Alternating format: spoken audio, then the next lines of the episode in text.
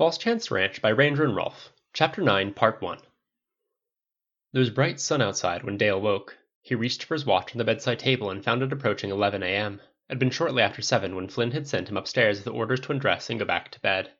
The whole of the early part of this morning seemed now like some strange, aborted day distinct from this one, save that his butt was still extremely sore. Dale ran a cautious hand over the damage, which was very warm. He had fallen asleep on his stomach, having always previously believed that needing to do so after a spanking was nothing more than a myth in books and films, merely dramatic emphasis. It was unfortunately quite true. The door creaked softly and Dale looked up as Paul glanced in.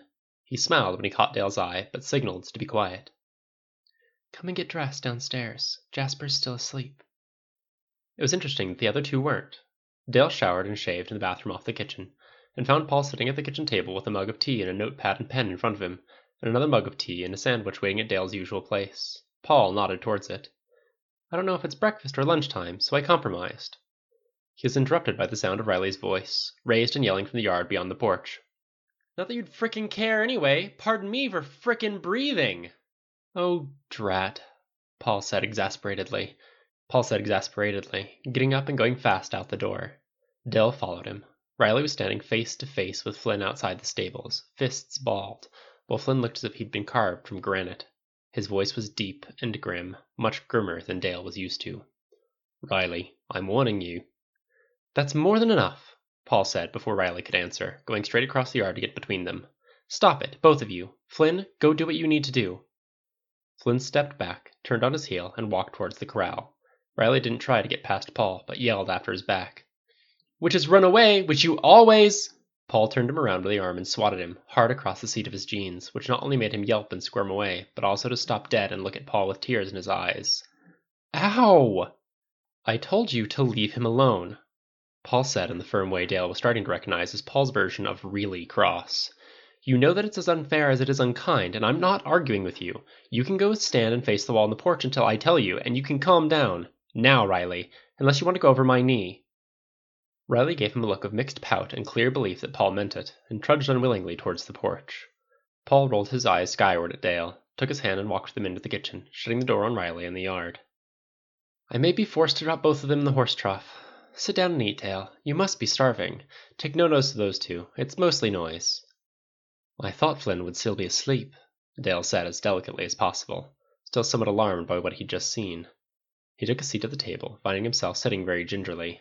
It was hard to believe how sore he was. Paul sat down too, picked up his dropped pen and tapped it on the notepad, looking regretful. Flynn doesn't do scared well, or any strong emotion, really. This is the fallout from you two having worried him this morning. He usually tries not to be around us when he's in one of these moods. Riley can't help but take it personally, and he can't stop himself picking at Flynn to get a reaction because he hates Flynn being withdrawn. And that's right when Flynn is really not up to being patient with him. They end up at each other's throats unless Flynn gets right out of the way, but they'll make it up as soon as Flynn's calmed down. They neither of them hold grudges. It was not a pleasant thought to have contributed to having upset Flynn so badly. Paul saw his expression and leaned over to touch Dale's face, his eyes soft. Don't blame yourself, honey. Flynn gets like this. He can't help it. It's just how he reacts with the people he cares about, and it gets him still more upset if he thinks he's affecting us. The best thing you can do is leave him alone and he'll come back when he's ready. Look, I can't imagine you want to sit anywhere much this morning. Take the mug and sandwich and go help Riley. He's cleaning out the barn when he's not trying to drive Flynn mad. Don't run yourself ragged, for goodness sake. I will keep an eye on you. Dale got up gratefully, and Paul watched, suddenly putting a hand out to him. Dale, Flynn said you and he talked this morning. Are you okay? Okay. The confusion had lifted to the point where Dale found himself wondering for a moment what Paul could think the problem was. He managed to nod, and Paul got up, giving him a swift and tight hug that held more affection and comfort than Dale was quite sure how to handle. Good. If you've got questions or worries, for goodness sake come and talk to me. Don't chew on them by yourself. Riley was standing with his nose to the porch wall, and Paul preceded Dale out of the kitchen door, turning Riley around by the arm. If you can remember that I mean what I say, young man, you can go and carry on with the barn.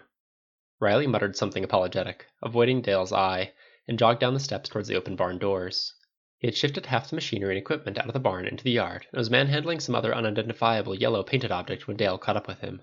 He put the mug of tea and sandwich down on top of one of the items that looked as if it was designed to moor ships somewhere out at sea, and went to help, silently taking the other side and helping Riley haul it out into the yard. Riley glanced at him as they walked back inside, brushing his hands off. Mad at me? No? Dale raised an eyebrow at him, surprised. Riley gave him an embarrassed shrug, pink about the face. That whole mess this morning was kind of my fault. I knew what we were doing and how it was probably going to end. Dale picked up the tea, cupping his hands around it. It's done now and over with. No sense in worrying about it. I wish I could say that so cleanly, Riley said with sincerity.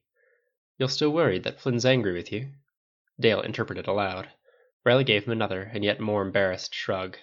I hate how he gets. I couldn't sleep. Too sore. And he'd got himself into a mood as he does, so he couldn't sleep either. And when I came down, he wouldn't look at me, and whatever you say to him, he only grunts. I can't stand that. It isn't you he's upset with, Dale said when he trailed off. Riley gave him a watery smile. I know. Paul keeps saying, but that's how it feels. And he needed more from Flynn in order to feel forgiven. Dale found that difficult to understand. Flynn had been anything but angry or resentful. It had been plain in his face and his voice, as it always was. It was odd that Riley couldn't read it. I hate that frickin' paddle, Riley added, rubbing very cautiously at the seat of his jeans as he went to the next item that needed moving. The wooden one's bad enough. That's lived in the damn drawer for donkey's years. That was Philip's, but the Lexan one stings. This is going in the yard too. We might as well clear everything out of here. The whole place needs sweeping and scrubbing out properly. It took most of the afternoon. Jasper came out early afternoon, checked in on them, and then rode out to cover the south pastures. Paul came in and out as he worked around the yard, but mostly they were left alone to get on with it, and with a rather guilty sense of pleasure, Dale buried himself in the repetitive physical labor in a way that Flynn hadn't allowed him to do for several weeks. It's like trying to keep up with a machine, Riley complained, pausing for breath with the hose still running and watching Dale sweep water ahead of him into the yard. I don't think anyone's missed you at work. They're probably all still dropped in chairs exhausted, saying thank God he's gone. I haven't sat down since Christmas. A month ago, that would have hurt. Now, Dale grinned, flicking the broom at Riley enough to splash him, and Riley promptly flicked the hose at him in return, catching Dale, who dodged, and Flynn's legs as he came into the barn. He raised his eyebrows at Riley, who usually would have laughed, but Dale saw the half wary, half sullen look he cast in Flynn's direction. Oh, didn't see you. Flynn didn't look at him, instead jerking his head at Dale. Out? You've done more than enough. He's fine, Riley snapped back. And I'm not doing this all by myself, either. You more than deserve to, Flynn said shortly. Dale, now. Riley stilled the hose in his hand. Dale found himself stepping between Riley and Flynn before he'd fully realized what he was doing, and turning off the hose to the tap on the wall before he took it from Riley's hand, ending any possibility for this discussion getting suddenly worse. Riley scowled, but took the broom from him and started to sweep with rough, vicious strokes. Obviously, you're still in a lousy mood, then? If Flynn heard, he didn't answer. Dale followed him out into the yard, where Leo was tethered, and Flynn nodded shortly at the porch step. Take a seat. That was not inviting. Dale sat with caution, wincing, and Flynn cast another look at him. Paul clearly hasn't had much of an eye on you this afternoon. You're going to be sitting a while to make up for that. You know better. I could have tried harder to be careful, Dale admitted. The repetitive organizing stuff is the easiest to get lost in. It's too satisfying. And I think I was supposed to be taking Roddy's mind off things. Flynn didn't answer, taking a curry comb to Leo. Dale leaned his elbows on his knees on the step and watched him, shoulders working tirelessly, face grim. It was often taciturn when he was busy. The only time he ever really showed expression was when he was talking to Jasper, Paul, or Riley. But sometimes the most forbidding expressions came just when he was being particularly kind, as if a mask had to cover over and keep secret what he was doing. His eyes were where you looked if you wanted to see what he really meant, and Dale found himself wondering how Riley, who lived with Flynn, could be so easily fooled. Flynn was neither angry nor resentful right now. Dale watched him and saw something else entirely, something that raised a good deal of sympathy in him. He doesn't do scared well. That was Paul's verdict, and Paul had learned over the years not to try to talk to him or to do anything but give him the quiet and space to bring himself around. He gets grouchy like you wouldn't believe when he goes into protect the herd mode, stud stallion, defend you no matter what, but won't think twice about kicking you out of his way while he's doing it. Riley's verdict was more pictorial and oddly accurate. Watching Bandit trample the cougar this morning had been a shocking insight on how deadly the most good tempered stallion could be when his herd was threatened, and even Flynn and Jasper had moved out of his way and waited for him to be ready before they tried going near the cougar's body. I wonder how Jasper sees this. Sitting was decidedly painful. Dale got up from the step, coming over to lean on the sun warmed porch rail nearer Flynn. Is quartz a local stone here? he said after a while, picking up on a wandering thought that had crossed his mind a few times. I was looking at the cairn out by the lake the other day when Riley and I were down there. Flynn cast a brief look across at him. The pink quartz is local, yes. His tone was grim, but it wasn't discouraging. Dale leaned his chin on his arms, stooped over the rail. The cairn's a beautiful thing. I've seen corporations pay a fortune for sculptures like that in foyers of buildings, and they don't look nearly so striking. When was that built? It was started before my time. Flynn ducked under Leo's neck to continue brushing his other side. We finished it ourselves when Philip died. We had the stone cut from up near the falls. It's where Philip and David are buried. That explained, in an instant, their love of the place. Flynn, who went there to talk when a serious conversation was to be had. Riley, who loved to go there alone to swim. Jasper, who lay in the grass to watch wolves there at night. Paul, who went to sit by the water and mull over plots for his books. I didn't realize, Dale said softly. Flynn changed brushes, eyes on Leo. It's one of the favourite places on the ranch. Philip told me once. They used to go out and sleep down there by the lake when the nights were hot in the summer. I told you there are other people who lived here with Philip and David at some point in their lives. Most of them came back in the last few days when Philip was near the end. Everyone flew out here and collected in the house and sat with him, and we kept each other company. About fifteen of us finished building the cairn and took Philip down there in the wagon. A few weeks later, there was a memorial service, and we had several hundred people out here business clients, all kinds of people but it was just us who said goodbye to him. From Flynn's tone, Dale wondered whether Flynn had come anywhere near the several hundred people, or had anything to do with them at all that day. And that was where David was buried? he asked. Flynn gave him a brief nod. That was where they chose together, though that actually wasn't where David chose to be when he died. No? Dale looked up, curious. Flynn looked towards Paul, who had come up from the corral while they had been talking. Paul was here. He knows the histories better than me.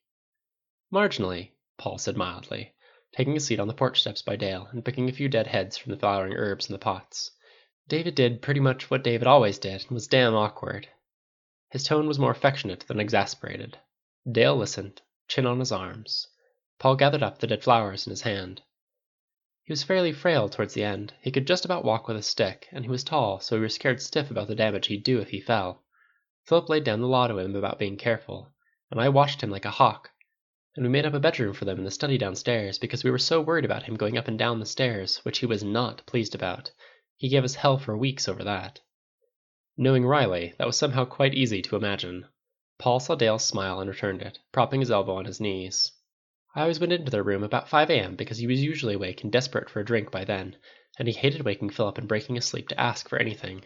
And one morning, when I went in, he was gone. Philip was still asleep and hadn't heard him leave. I searched the whole house for him, not a sign. Then I got everyone else up, and we all looked, and we found that somehow he'd gone to the stables, he'd taken Tack down to the corral, and how he did it I'll never know, it must have been sheer determination, and he'd taken a horse and gone. Flynn was still grooming Leo, but he was watching Paul and listening. Riley had drifted over from the open barn door and was standing with his hands dug in his pockets. Dale leaned on the rail, spellbound. Paul twisted the dead herbs over in his fingers. Philip would usually have been threatening to wring his neck, but I think he knew. We all went out to look. I went with Philip as he wasn't saying much, and we found him. He'd picked one of the places he'd always gone to hang out when he wanted to be by himself. The horse was grazing, and David was sitting against a rock, face to the sun, no hat on as usual, and he'd slipped away maybe an hour before. Philip sat up there with him for a while. The doctor said afterwards it was almost as if he'd decided today is the day. Paul looked up and gave Dale a brief smile, understanding his expression. David said to me he didn't want it to happen in the house. He didn't want Philip to have to deal with that, and he'd been outdoors for most of his life. He loved the ranch. The thing was, Philip found a note afterwards. David left it upstairs on their bed for him, and he didn't date it, so we don't know if he wrote it that morning or the night before or when it might have been. They were sleeping downstairs for several months before he died, so no one much went to their room from day to day. And how David got himself upstairs and down again without falling, or any of us spotting him. Will of iron, Flynn said dryly. Paul smiled. Obstinate as a mule was mostly how Philip put it. Among other things, David used to yell at him about he ought to be ashamed of himself maltreating an old man whenever Philip told him off, and that he'd waited forty years to be able to use that excuse with justification. Brat, Flynn commented, giving Paul a brief smile. Oh, yes. Paul got up, gathering up the fragments of dropped herb. You know, we ought to go down and eat by the lake one night, now the weather's getting better. Summer's nearly here. Tonight, Riley said at once. Paul looked at Flynn. It's warm, and the light won't go much before nine. And we all had disturbed nights. Flynn shook off the brushes in his hands. At the weekend, the forecast for Saturday is hot. Riley muttered something about stuffed shirts, and Flynn paused as he passed Riley, hesitated for a second so short that Dale barely saw it, then hooked arm around Riley's neck, careful to keep his dusty and oily hands away, and kissed his forehead. You'll live. Go in and wash up if you done, half pint. You done a good job there. The emphatic hug he got from Riley was mute, but took no notice at all of dirt. Paul held open the door for Dale as they moved out of earshot of the others, and Dale was surprised at the wry acuity of the look Paul gave him. I don't know how you did that, but you can write out instructions for the rest of us. The sky was a solid electric blue overhead when Dale finished dressing, made his bed, and came down to breakfast on Saturday morning. The kitchen doors and windows already stood open downstairs. It was cool, but in the quiet, gathering way that meant that in a few hours it would be hot, and a faint haze hung over the grass in the meadows beyond the window when already the night dew was evaporating from the ground. This is a good day to move the mares, Flynn said while they were eating. Riley made a stifled whoop of what sounded like approval through a mouthful of bacon, and Paul nodded calmly. The summer grass is already on the south pastures, and they're ready to come down. I'll ride up through these pastures, look them over, and meet you up on the tops. Jasper said, getting to his feet and taking the remainder of his toast with him. Flynn, are you planning to bring in any of the two year olds to work? There's America's roan colt, Paul said thoughtfully, and tomorrow's last year's foal with the white socks. We haven't handled them much since they went up on the tops for the winter, and they're ones that we'll be looking at buyers for. We talked about starting them early instead of waiting for the fall. And Pocket's colt, Riley added. We're going to look at him as a riding horse for us. He had a lot of sense when we were halter training him last year. I'll get him, Jasper offered. Rye, if you come up with the others from the south, I'll come across and down from these pastures. Between us, we ought to figure out where they are. They've been hanging out around the pine groves the last few days, Riley said cheerfully, getting up to pull his riding boots on by the door. Out where the bluebells and the spring flowers are. I saw several of them gorging the other day, knee deep. Who am I getting out, Flynn? Leo for me. Flynn got up, collecting dishes to take to the sink. Neckett, Hammer, Snickers. Jas, I'm guessing you'll want Gucci. If I've got to catch up with Bandit and the rest of you, yes. I'll hope Bandit's too busy to pay attention to her. Jasper pulled a hat down from the rack by the door and winked at Dale, disappearing down the porch.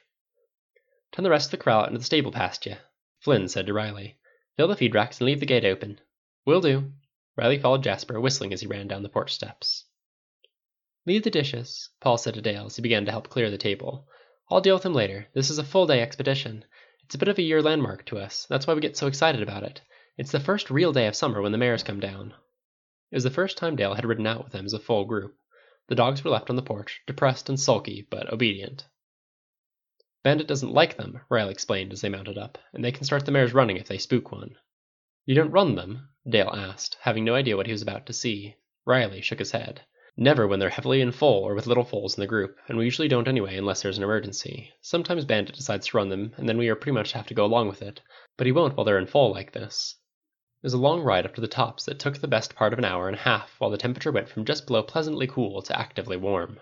Jasper separated from them at the first gate and went east to ride through the pastures where the sheep and cattle grazed on the far side of the river. The gates they passed through they left wide, the gates wedged well back before they rode on. There was no sign of horses on the wide, green plateau by the river where the herd had been when the cougar was stalking them from the river bank. Did you see any more of the hunter that was up there? Dale asked as they passed the spot. Flynn shook his head. Jas said he'd seen him a couple of times, and that he was never carrying a gun. He's a lone nutcase up here stalking whatever it is he's interested in, while there's a few of them camping out together east into the woods. We'll keep an eye out. They'd better not go bothering our stock, but we've got better things to do than look for naturalists trying to get eaten by cougars. I think they've gone further west, Riley said, standing his stirrups to see a greater distance. The land as it spread north and west grew hillier, and there were dips and valleys that hid horses entirely from sight until you were nearly on them. They rode on for nearly half an hour before Paul turned Neckett's head, indicating. There they are. That's the brood mares. I think I'm going to stop it there it's kind of a it's kind of a cliffhanger as much as as much as it gets. But you know, it's all good. It's interesting how Dale is clicking into the group because he defused the situation with Flynn and Flynn and Riley so quickly and with such subtly. I don't know. It's a smart man, as Dale Aden